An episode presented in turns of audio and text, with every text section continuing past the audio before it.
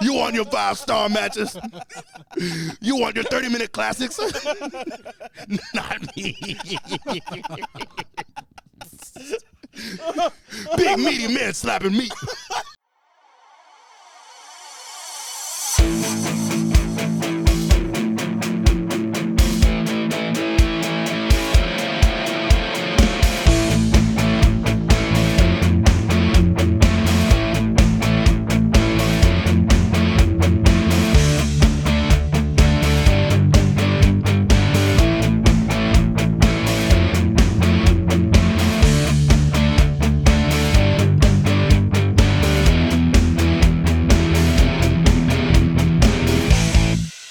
Is good, ladies and gentlemen? This is another episode of the Slapping Meat Wrestling podcast. Um, I'm your host, Randall Beatley. Just like always, this is a podcast by a casual fan for wrestling fans. I'm I don't necessarily like I don't make lists just for you know casual fans or hardcore. I make it for anyone who wants to listen just to sort of preface that. Um, because there are other podcasts, like a lot of podcasts are, were for the hardcore fans. We're going to talk about things hardcore fans want to talk about. You have other podcasts that are like, we're for the casual fans. We're going to talk about news and, and all of this. And we're specifically going to cater to the casual fan. And I'm in the middle where I, I personally feel that I am a casual fan um, but I want to make um, content for whoever wants to listen. If you're a hardcore fan and you watch everything and you spend time and you buy merch and you go to events and and you're a hardcore fan, I want to make content for you. I want you to listen. If you're a casual fan and you you know you maybe watch just Raw or Raw and SmackDown and that's it and you don't really spend money on on the WWE shop, you don't watch AEW, you don't necessarily necessarily care about that. I also want to make content for you. Um, however, to to sort of do both, we will talk about some things. So if you don't want to listen to my AEW stuff, that's fine. If you don't want to listen to my WWE stuff, you just want my AEW stuff, that's fine, right? But I, I want I want to sort of create a a platform where everyone has something that I make something for everyone. Um, and everyone has something that they can listen to and we can have discussions. But I do want to sort of preface this that I watch wrestling through the lens of a what I would call a casual fan.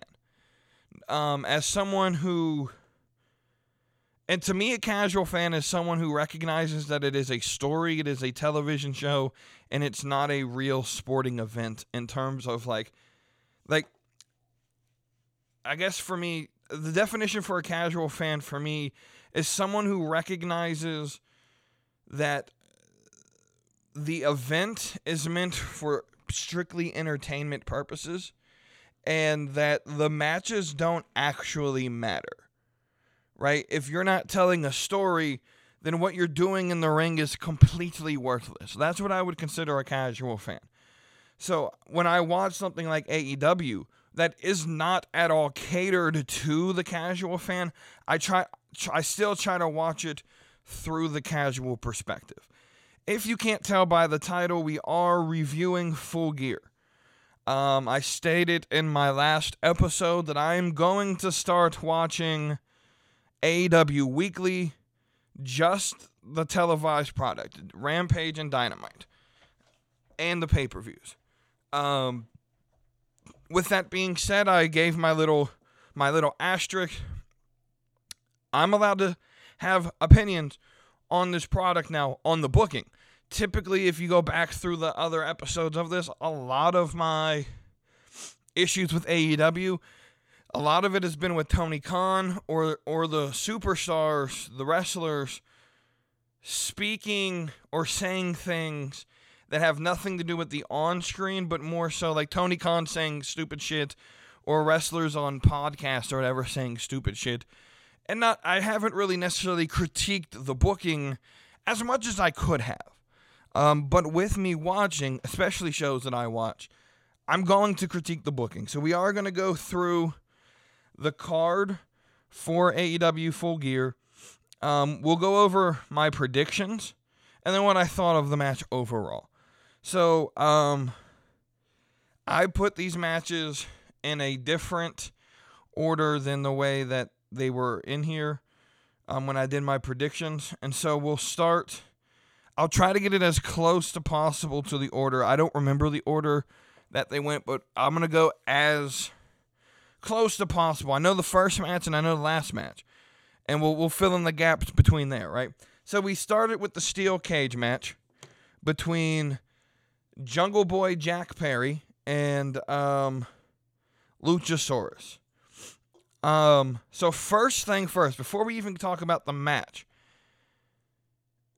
I don't know what it was, but Luchasaurus's entrance like completely reminded me of of like early Kane, right?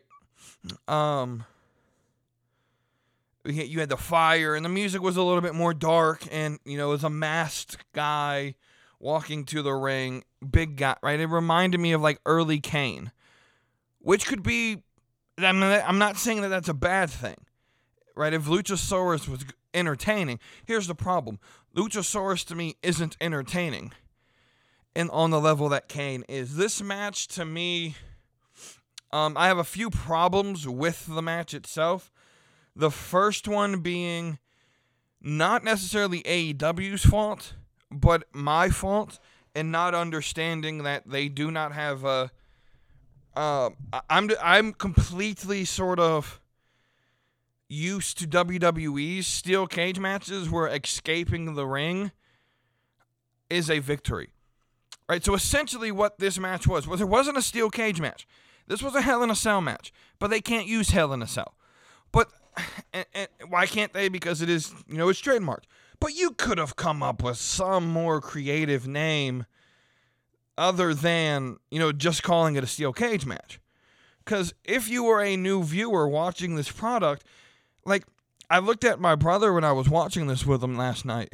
Um, and I said, he just won the match. And he's like, what do you mean? I was like, he stepped out of the ring. And he's like, no, he's only pin or submission. I said, since when?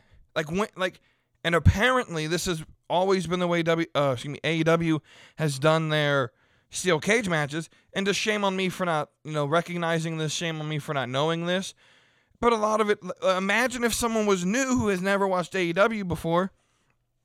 Every steel cage match I can remember watching, um, if you escaped the, the, the cage, that was a way to win. And apparently AEW doesn't do it that way. So, and not explaining that, maybe they did explain and I just didn't catch it. But when he, like, if I was on commentary, I would have, like, over exaggerated the fact that he stepped out and then had someone like Excalibur be like, no, no, no, that's not how we do it in AEW. Because I know for at least for me, I was super confused. And and secondly, if you don't have the escape to win, the cage becomes useless. If you can just escape the cage and it doesn't guarantee you victory, there is no purpose for the cage being there. Right? It, it, it completely ruins the match. Be, the idea what is the idea of the cage then? If you could just escape the cage and nothing happens. You you now all you have is a Hell in a Cell match. And I'll just be honest with you. This was it was a good match. I'm not going to say it was shit. Um but first off, completely predictable who was going to win. Completely predictable who was going to win. Um and yeah, it just I'm not to say like this was definitely not the worst match on the card. But I don't think that this brought the energy needed to start the night, right? You you want your starting match to sort of bring the energy. I personally would have done the next match first, and that was the Elite versus Death Triangle. Now, I, I wouldn't have I would have put them on first because of the amount of energy that their matches tend to bring the AEW crowd. Now, I have no idea why people like this. Now, we're going to talk about the booking of this match. Like I, so I like that they they at least swerved me. I figured the elite was just going to come in and win and get their titles back. Right? And that did not happen. Um, you had this sort of storyline of the the good guys in Death Triangle, which I'm assuming they're going to be the good guys. I don't really know, but you sort of have this story of like, would you use a weapon to get ahead? Um, are you going to you know cheat to win? Which is the common theme of of matches. Like that happened three times with with uh, Lucha Bros.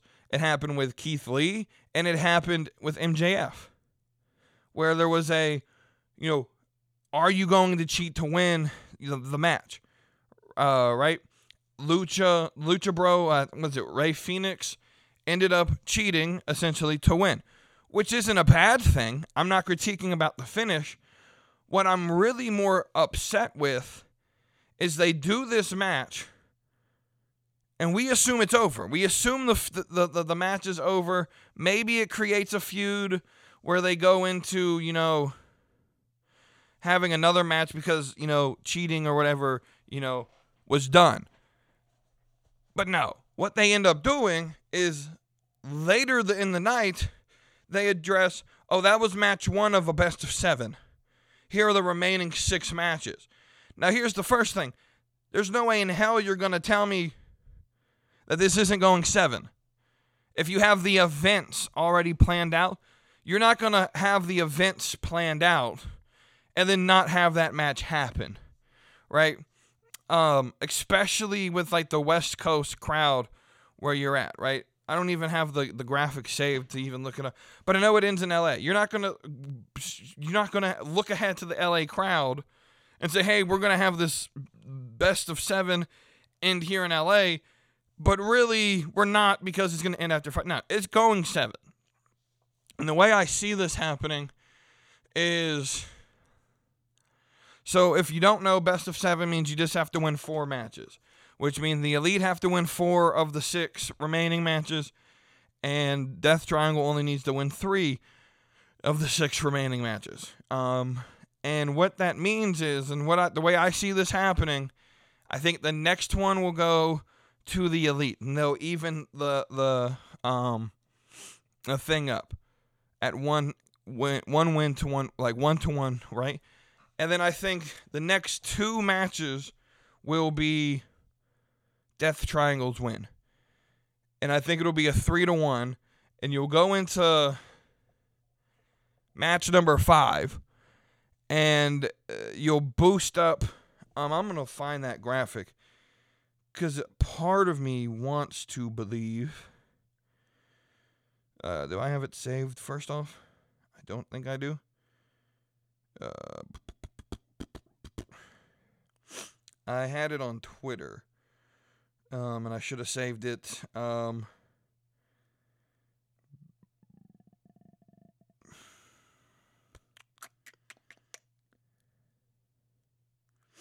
okay, so Match two is on Wednesday in Chicago.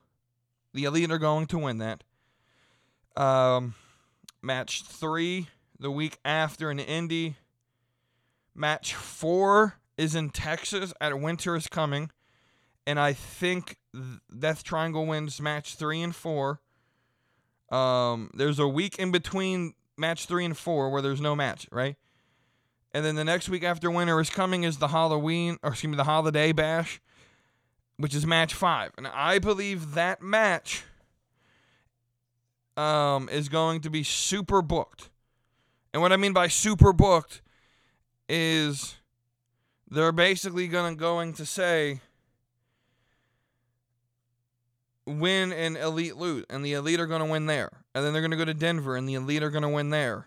And then they're gonna go to LA California, where where the Jacksons are from, and the elite are going to come back from a 3-1 deficit to win the titles in LA. That's exactly what I think is going to happen. Um, so remember that.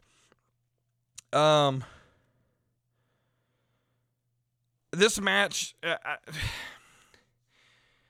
I'll go ahead and preface this. I don't understand the the draw or the appeal of the elite, especially after the CM Punk finacle. Like there's so many people. Like this is what irritates me. You go out, whether or not you instigated the the fight backstage or not, whether or not it was the elite that started it or whether or not it was Punk's team that started it. You have EVPs who get su- suspended, removed from action, and their first match back is a title match. What does that tell the rest of the roster? It tells me like if I was a if I was a signed competitor to that roster, that tells me two things. Number 1, it tells me that this is a friends club. I need to be friends with the elite if I want to stay here because everyone involved in this situation that wasn't a friend of the elite, being Ace Steel and CM Punk, is gone. And everything that sort of led up and, and around it seems to be sort of sabotaging CM Punk to sort of preempt this type of behavior. It also tells me, number two, that if I were to get into some um, altercation with the EVPs, that they that they will not face any discipline. They're gonna get a little slap on the wrist, and then they're gonna come back and do whatever they, they you know, that they want to do. There's no like they should. I'm not mad that they came back and they weren't fined or suspended, you know, longer or, or fired. I don't care about that. I just they should not come back and sort of get handed a title opportunity. Storyline wise, it makes no sense. But also, just what does that tell the rest of the locker room who bust their ass and, and behave and don't cause drama, but they're not booked? What does that tell Miro who doesn't get booked but has to wait in catering while the elite who've been suspended for forever get to come back and do what they want to do? And they just had a little nice vacation where they could do whatever they want and rest up and, and heal, and then they're just going to come back right into the trios title picture. And then get, right? So eh, that irritates me. This match was exactly what I expected it to be, which was a circus. This was a circus. This was Cirque du Soleil in a wrestling ring. The exact reason why I don't like the Elite at all. I knew exactly what this match was going to be. The minute it was announced, I knew exactly what this match was going to be. And then you announce a best of seven series, right? And I immediately took to Twitter and said, AEW fans are going to praise this while at the same time complain because the Usos and the New Day have fought, I think it's 16 times in the last six years. They'll complain, oh, the New Day and and uh, the Usos fought way too many times in the midst of their feud. They were right. They just had a match a few weeks ago, which made their 16th match in the last six years. That's 16 matches in the last six years. I'll agree, that's a lot of matches.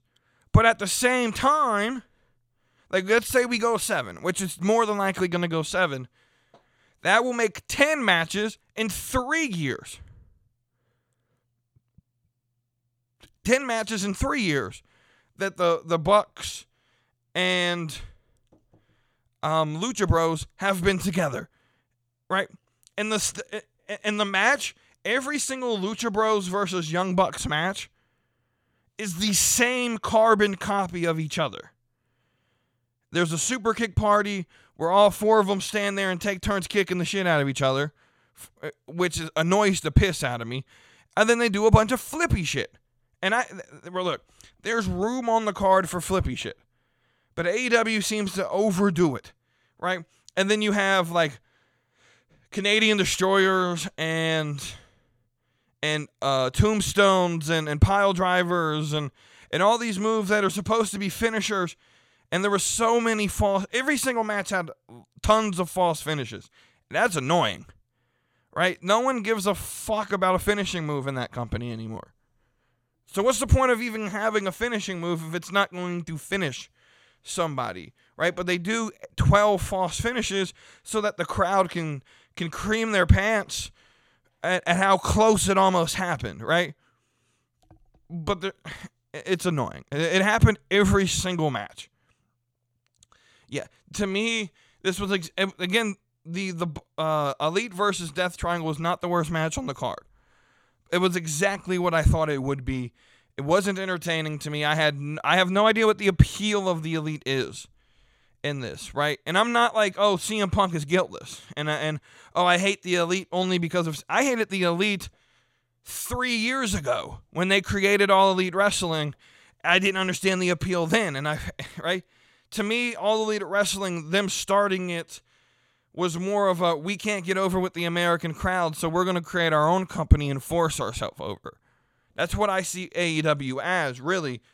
Um, and I don't know. It just this we're gonna move on. This match just it was exactly what I thought it would be.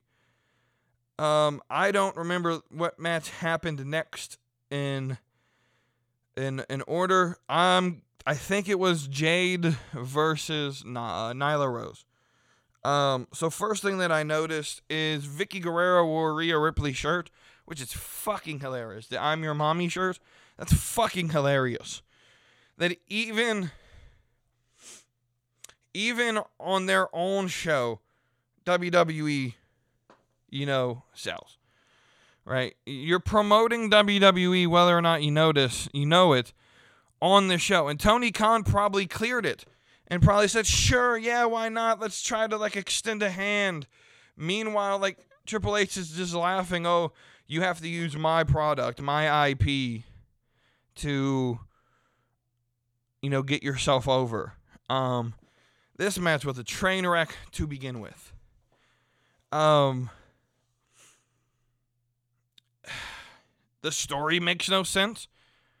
I'll say this: AEW did a good job, sort of r- telling us what the story leading into these matches were. They did a good job doing that. I'm glad that they did it. Um, but the story to me makes no sense. So Nyla steals the title and is claiming to be champion, but Jade, right? And so so Nyla's trying, like Jade's trying to get her title back, but she never lost it. It was stolen. Dumbass storyline to me. But Jade uh, ultimately ends up winning. I don't know what the hell they want to do with Jade Cargill here. Um, this was a clusterfuck. Jade needs to learn how to sell. There was a point in the match where she was hung up on the ropes, and instead of instead of selling it, just straight up in the middle of being hung up on the ropes, she started fixing her her gear. It looked like it was like wedgied up in her ass cheeks and she started to, to fix it. And I understand you want to be comfortable and you don't want to expose anything, but at the same time, you have to learn how to like do that to where it's not easily caught. And people caught that. Like, it was easily recognizable that you weren't selling, and you have to do it in a way that would sell what's happening. Right? So if you could have waited, you know, three seconds later, you were going to get kicked in the face and you could have fallen off the ropes, right? But after that, they did like one more move. She did like a slam. And then they literally, in the middle of the match, just laid on the mat for what I would assume would be like an oxygen break so they could catch their breath and maybe talk about, like, discuss, like, what the next, like, th- segment of the match would be. But they sat there for like 45 seconds. And Aubrey started counting, but she got to like five and then stopped counting right? Very inconsistent refing, in my opinion. But like they literally sat there for like 45 seconds. It was it was just awful. This match this match to me is the worst match of the night. And and it's not because it's Nyla Rose. I could give two fucks who the performers were. This was just the the and again, I, uh, I'll give credit. They swerved me with the second match. That one wasn't predictable. But Jade winning this match was a thousand percent predictable. Um, all right, so we'll move forward. I want to say the next match was the Fatal Four Way. In this match right here, sort of ends like so. Those first three matches, there was energy in the crowd. The crowd was into it, and it was somewhat interesting. Right, this match right here, Fatal Four Way for the ROH World Championship, just to me sucked all the momentum out of the crowd. The crowd did not give two shits about this match. I don't give two shits about this match. You look at what we have here. Now, my prediction was Sammy Guevara was going to win, with the reasoning being Claudio's won the world title, Jericho, of course, has won the world title, and Danielson has won the world title for ROH. And Sammy hasn't won a world title yet in AEW. And so this could have been a way to promote the younger star and to push him. But no, they don't do that. They they do the predictable um, shit where um, Sammy and Chris Jericho get into it. They started working together, and then at one point, like Jericho like pushed away Sammy and did a move, and Jericho like did this uh, Lionsault and he I think it was Danielson he hit, but as sort of like secondary target, you know, Guevara got hit as well. And Guevara came back in the ring and sort of pulled Jericho off, and they started fighting. And this was predictable to happen, but that doesn't mean that Jericho has to. You could have had this happen, and then have Sammy have Sammy cost Jericho the win, and then have Sammy win, and then you could battle for the next three months over the title between Sammy and Jericho, with Sammy as champion and Sammy going over. But what they're doing is I'm I'm guaranteeing they're gonna put Sammy over at a bigger event, maybe something. They're gonna try to save it for like a Winter is Coming event, which is dumb as fuck. Um, like this, Sammy should have won. Um, and then the other two were just there because Danielson is good with everyone he works with, and Claudio is good with everyone he works with. And I saw tweets about like WWE dropped the ball with with Cesaro, and I said no, he did not. And like there were tweets that said no, he did not. He was a multi-time uh, tag team champion. He was uh, in mid card p- title pictures. I don't think he won, it, but he was part of one of the biggest tag teams of the last 10 years in WWE multi-time tag team, was pretty decent in the bar with with Sheamus. And you're just like like, oh, what did Vince not seeing him? Well, seeing what? What he didn't see was a a, a guy that could sell product. Cesaro is the, the personality of a wet paper bag. He's great in the ring. Like I said earlier, though, the moves don't matter. The matches don't matter if you're not selling. And Claudio doesn't sell. Why do they strip the ROH title and put it on Jericho? Because Jericho can at least sell ROH to the network. Claudio doesn't sell to the network. Claudio just doesn't sell. He doesn't have the name recognition. He doesn't have the ability to like like he's he doesn't tell the best promo. He's very good in the ring, but his personality, his charisma on a scale of 1 to 10 is like a 1, right? So, the only thing I'm really upset with this is they're go they, they kept it on Jericho understandably, but and they're going to have the same feud that I wanted between Guevara and and Jericho.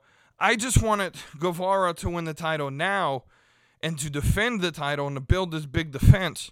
That way, when ROH gets on TV, he he's a legitimate champion, and you know he's been built up as world champion for ROH, rather than like waiting for the debut and having him beat Jericho, which is what I feel they're going to do. We'll move on to the next match, which this was a complete swerve to me too. I it's the triple threat for the TNT champion between Samoa Joe, Powerhouse Hobbs, and uh, Wardlow. I don't have much to say about the match. Now, this definitely wasn't, and this definitely is not in order. This was like one of the last three matches. Um, but this match definitely was a big swerve. I did not see Samoa Joe winning. I thought Joe was solely in this match to take the pin. I wanted Hobbs to win. They really need to push Hobbs, man. I don't know if Wardlow and Hobbs are gonna get into a feud or something. I don't know where they're headed with it. Um, but Joe being like essentially the TV champion for ROH and for AEW, that's weird to me. I don't understand that, but we'll see where it goes. I'm not gonna shit on it. it wasn't a bad match. Um, I liked everyone involved in the match. Um, I just can't get over the fact that Samoa Joe, every time I see Samoa Joe now, all I see is, damn, you're the guy that they fired and and literally gave the same gimmick that you had in WWE to Solo Sikoa. So every time I see Samoa Joe, that's what I picture. I was like, oh, you're the guy that they paid Solo Sikoa to to replace, essentially. That's literally like the big the Samoan dude in the in the the same style shorts with the towel and and, and over his head on the entrance. That's literally the same gimmick. Um, we'll move on to Britt Baker and Saraya. Now, I wanted Britt to win solely because I'm a Britt fan. I think Britt Baker is the best woman on the roster solely because of her promo skills. Now, we're going to talk about the actual match itself. Wasn't bad, but very predictable that Saraya was going to win. Um, it wasn't necessarily a very bad match, but what you end up having to happen here is because Saraya hadn't had a match in five years. Now, I, I know you're trying to tell the story of like ring rust, but I really wish, especially in AEW, that you that they would legitimately say, like, I want to know, did she have any like training? Did she get back in the ring leading up to in the last five years? Did Saraya take a bump? Because I was under the impression that she hadn't, and that like the first time she took a bump and she she sold it, and she did a very good job at it. Like I, I didn't hate Paige when she was in WWE. I didn't hate Paige because she wasn't good. I just wasn't a fan of her. I, just, I didn't think she was a star at the time with the division that we had at the time. I just didn't think that she was the best there, and she I wasn't a fan of her. Um, but with that said, she's a good seller. She's she grew up in the wrestling business, so the storyline of oh I've been through hell and back, and I want to be like motivation. First off, you fucking like you're not a motivation. Your sex tape leaked.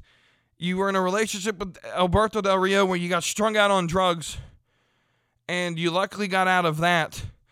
And you, you, you overcame it. Congratulations, you, you overcame addiction. But you're not a role model. Like if I had a daughter, I wouldn't say, you see that? I want you to be that. And then also, you grew up in the business. Right? This, this, this wasn't like you were just some nobody who started training one day and now you're in AEW. Right? Like you're not the only one that struggled. Like your opponent, Britt Baker. Uh, I heard this. This isn't my original thought, but it is a great point. I got it from uh, Notorious Nerdy D on the Casual Wrestling, uh, the Casual Wrestling Community Podcast Show on YouTube. Look that up. Um, and and this was uh, basically his thought, and I agree with it. That Britt Baker went to fucking medical school. That shit is hard. She's she's literally a dentist. That's 10 plus years of schooling. Right? Like Paige Saraya wasn't the only person who struggled in this industry. She came from a family that did this. Right? If anything, you should have made it because you had family to train you forever. Like you're like a seven. I think they said she was like a 17 year veteran. She started when she was like 13, 14. Like, I have no pity because your sex tape leaked and you got strung out on drugs. I'm glad you made it out of that shitty situation. But, like, the story doesn't make sense. And of course, she was going to win, especially with her brother being there and they're making a big deal about that. We all knew the, that she was going to win. Here's my problem with the match. With it being her first match, I want to know if she like legitimately took a bump before this match. Cuz now we knew they were going to sell the neck injury.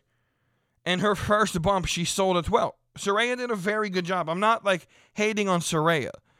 Um, I'm more so hating on the booking of this was her first match back, and you put her in the ring with Britt, which, if I'm honest, Britt had to carry this match because you don't know what you're getting out of Saraya. So Britt had to carry. And traditionally the heels carry the match anyway. Um if I understand like the business. I don't I don't pretend to understand how like calling the match works. But from if I remember correctly from like podcasts that I've heard, like the heel typically calls the match anyway. But Britt's not the best in the ring. She's actually very mid in the ring. If I had to rank the women's division on pure like wrestling ability, right, this match completely exposed how bad Britt is in the ring. Right? A lot of times you know, like Britt it was Britt to me is made for the WWE system because WWE would have put her in a situation where num even though she's not the best in the ring, it's going to look good. AEW puts her in a situation where Saraya hasn't had a match in five years. We don't know how she's going to go and how she's going to perform. And now Britt, who is really a bottom tier wrestler in your company in terms of wrestling ability, now has to try to make her look good. And it, it the match wasn't bad, but it also wasn't good. Like I'm not gonna sit here and be like, oh, this thing was pretty decent. No. It it I'm not gonna say it was like hot shit, but it wasn't like like it's still like a D plus match. You barely passed, but it exposed. So it made Britt look bad because it exposed her weakness in this industry, which is in ring. Um, but it also made Saraya look bad because it's her first match back and she's working with someone who is exposed. And so no one comes out on top as, oh, this put you guys over. Um, I just I would have put Saraya back with someone else who probably could have carried the match a little better, and has a lot more be- like a lot better in ring ability. That's just that's the only critique I have for the match. Uh, Sting, Darby Allin versus Lethal and Jeff Jarrett. I'm not even gonna waste two minutes. This shouldn't have even been on the card. Can we be honest? This should not have been on the card. Uh, Sting and Darby won. We, predictable. We knew that was gonna happen. Um, I think we got three matches left. Toni Storm and Jamie and Jamie Hayter was a pretty decent match. Um, like, like I'll be honest, I would have rather Saraya's first match been against Toni Storm and sort of pull a WWE esque booking and had Saraya won the title on her first night back as a wrestler. And her first match on AEW had her won the title.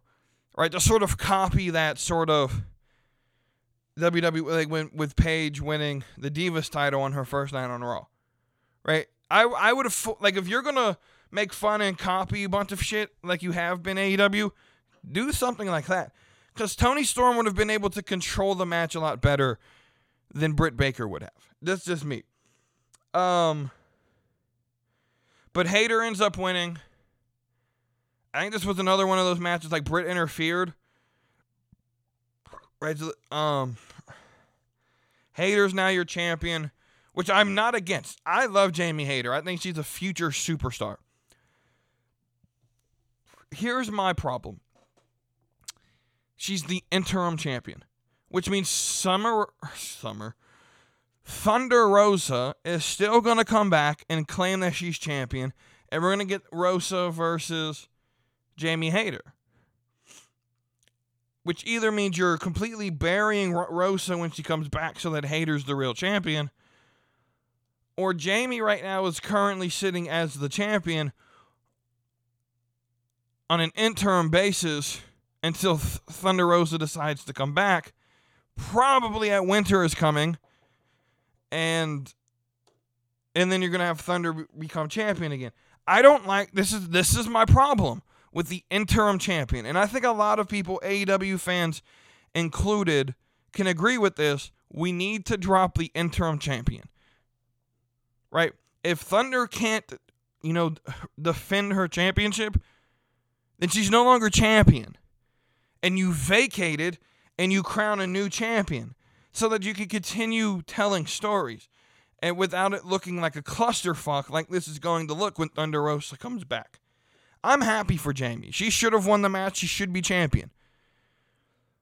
But you're I feel like they're holding out on the inevitable so that they can bring back Rosa. I personally feel this is going to end up with Rosa coming back, Rosa losing, Jamie Hayter retaining and actually becoming, you know, the actual AEW champion, and then Britt turning on Hayter. Like what should have happened yesterday. It, like Hayter should have held the title, had the hand raised with Britt, and Britt should have turned. But I'm afraid that they they don't want to go ahead and do the turn because what you're probably going to have happen is have Britt attack Rosa to make sure Jamie retains champion, right? Um, again, not a bad match. Like a C, maybe a B minus. Not a bad match, but this the way the story is being told, I would have liked a lot more out of. Which leaves the final two matches of the night: the acclaimed versus Swerve and Our Glory. Um, again, not a bad match. It was pretty good, but you have a repeated story here. Swerve is saying, you know, attack this man, use the the bolt cutters or whatever the hell they were, break the fingers. And Keith Lee says no, so he gets slapped, and Keith Lee sort of leaves Swerve in the middle of the ring. There's your turn. We knew again, very predictable turn. We knew it was happening. Again, not bad. It's just repeated same overbooked, overbooked matches, overbooked pay-per-views too many matches, and very predictable card. I wanted Swerve to win, but of course the acclaimed kept the titles. And then MJF versus Moxley. Very predictable turn by Regal. Mox wanted the, the vacation, now he can take it. And you have storyline for the rest of Blackpool uh, Combat Club as to why Regal turned and what was the whole plan behind it. Right? And now you now you have a storyline as to, you know, when was this plan? Like you have story leading MJF as champion. Um, this was the, probably the smartest move of the night. If MJF would have left Newark without the title, of Mox would have won this match, I don't know if AEW is, you know, getting out of Tony Khan's getting out of that arena, right? Um, and then MJF goes to the media scrum and probably cuts the best promo of for AEW for the year. Um, fantastic, fantastic promo. I liked it. What I didn't like about it was that Tony just sat there like a little bitch and allowed MJF to down talk the media. Like if I was Tony Khan, even just as a story, right? I, this is this even in character. If I'm Tony Khan, this is what if Tony Khan's going to be on camera or involved in these media scrums, he needs to at least have an on-camera personality. Right? Cuz if it was me, right, and MJF came in there and he started, now I don't mind the cussing, that doesn't bother me. But he he he insulted uh the media, he insulted AEW, and he insulted Tony Khan. So if I was Tony Khan, at least on like a you know character side of things, the kayfabe side of it, have this character where like, okay, I'm a, I'm, I'm gonna sit back. I'll let you insult the the the media. It doesn't bother me. Now you're insulting my company. Now you're insulting me. Now that's three strikes. You're out. And if I was Tony Khan when he would have said that, and MJF looked back at him and said, "No, if I put this motherfucker over," and pointed at Tony, and and then MJF turned around and said, "No offense." That was third strike. So if I was Tony, I would have created a story out of it, and was like, "No, no, no, offense fully taken. You're not going to insult the media, my company, my wrestlers, and me." We're going to talk about this, you know, later, but you're not you're going to be punished for it or at least like if you're going to continue to jab at Punk, this would have been a perfect time to jab at Punk and been like, but instead, for the second media scrum in a row, Tony Khan just lets his superstars say whatever he says, say whatever they want to say, and he just sits back like a little bitch and allows them to do it. And at least from a character perspective, you could have created storyline from this. But he's just gonna sit there and and get shit on just as a personal aside, like Tony, defend your fucking company, man. Even I know MJF was in character, but defend it. Like create a story, make it interesting. If Tony Khan would have had a screaming match with MJF last night, don't you think people would still be talking about that shit? right? Um overall my overall takeaway from Full Gear was that it was an overbloated card with that was highly predictable. Doesn't mean it was bad, but it was def. Personally, I think it was their second best. Shit, it was their second best uh, pay per view of, of, the year. I've seen most of their pay per views. Uh, my favorite was still the New Japan crossover. I thought that uh, what was it, Forbidden Door? I thought that was a fantastic pay per view even though I didn't know half of who, and that's what I wanted to talk about. I didn't talk about the pre show, but Eddie Kingston has become the king of fighting unknown Japanese superstars in matches that mean absolutely nothing and are shit shows. That was a shit show of a match. I'm not going to waste any more time on it, but, sh- and then he gets on the mic and starts like crying and this is, this is, this is my, like, and why are you crying? Like, this shit, uh, it annoys the piss out of me. I don't like Eddie Kingston. I used to like Eddie Kingston. But I think, and I'm going to say this Eddie Kingston is the worst professional wrestler I've ever seen on TV. He can beat my ass for, like, oh, you wouldn't say that to him. yeah, I would. If I came up to Eddie Kingston, be like, you're the worst professional wrestler I've ever seen. You know why?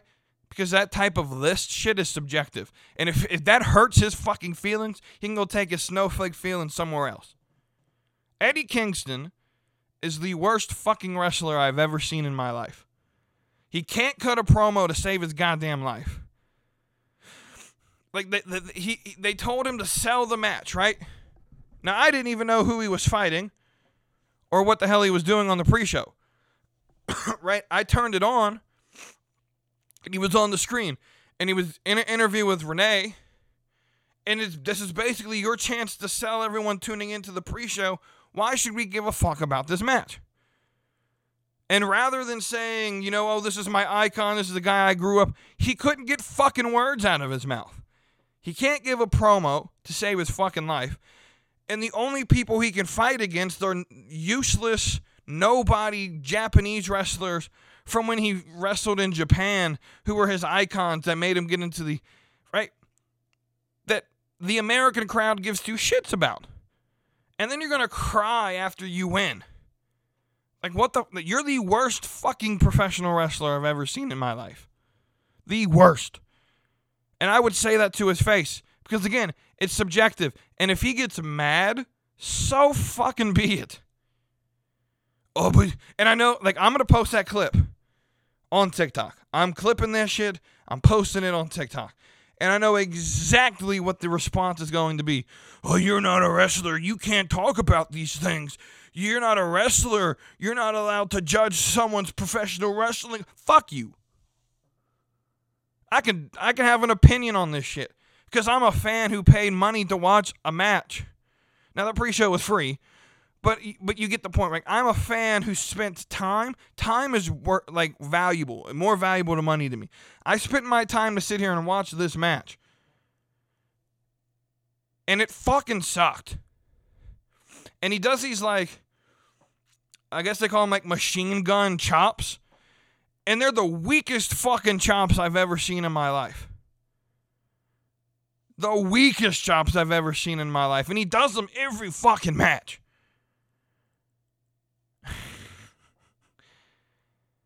I don't know, man. He's the worst. And I, I, like I said, I would say this to his fucking face.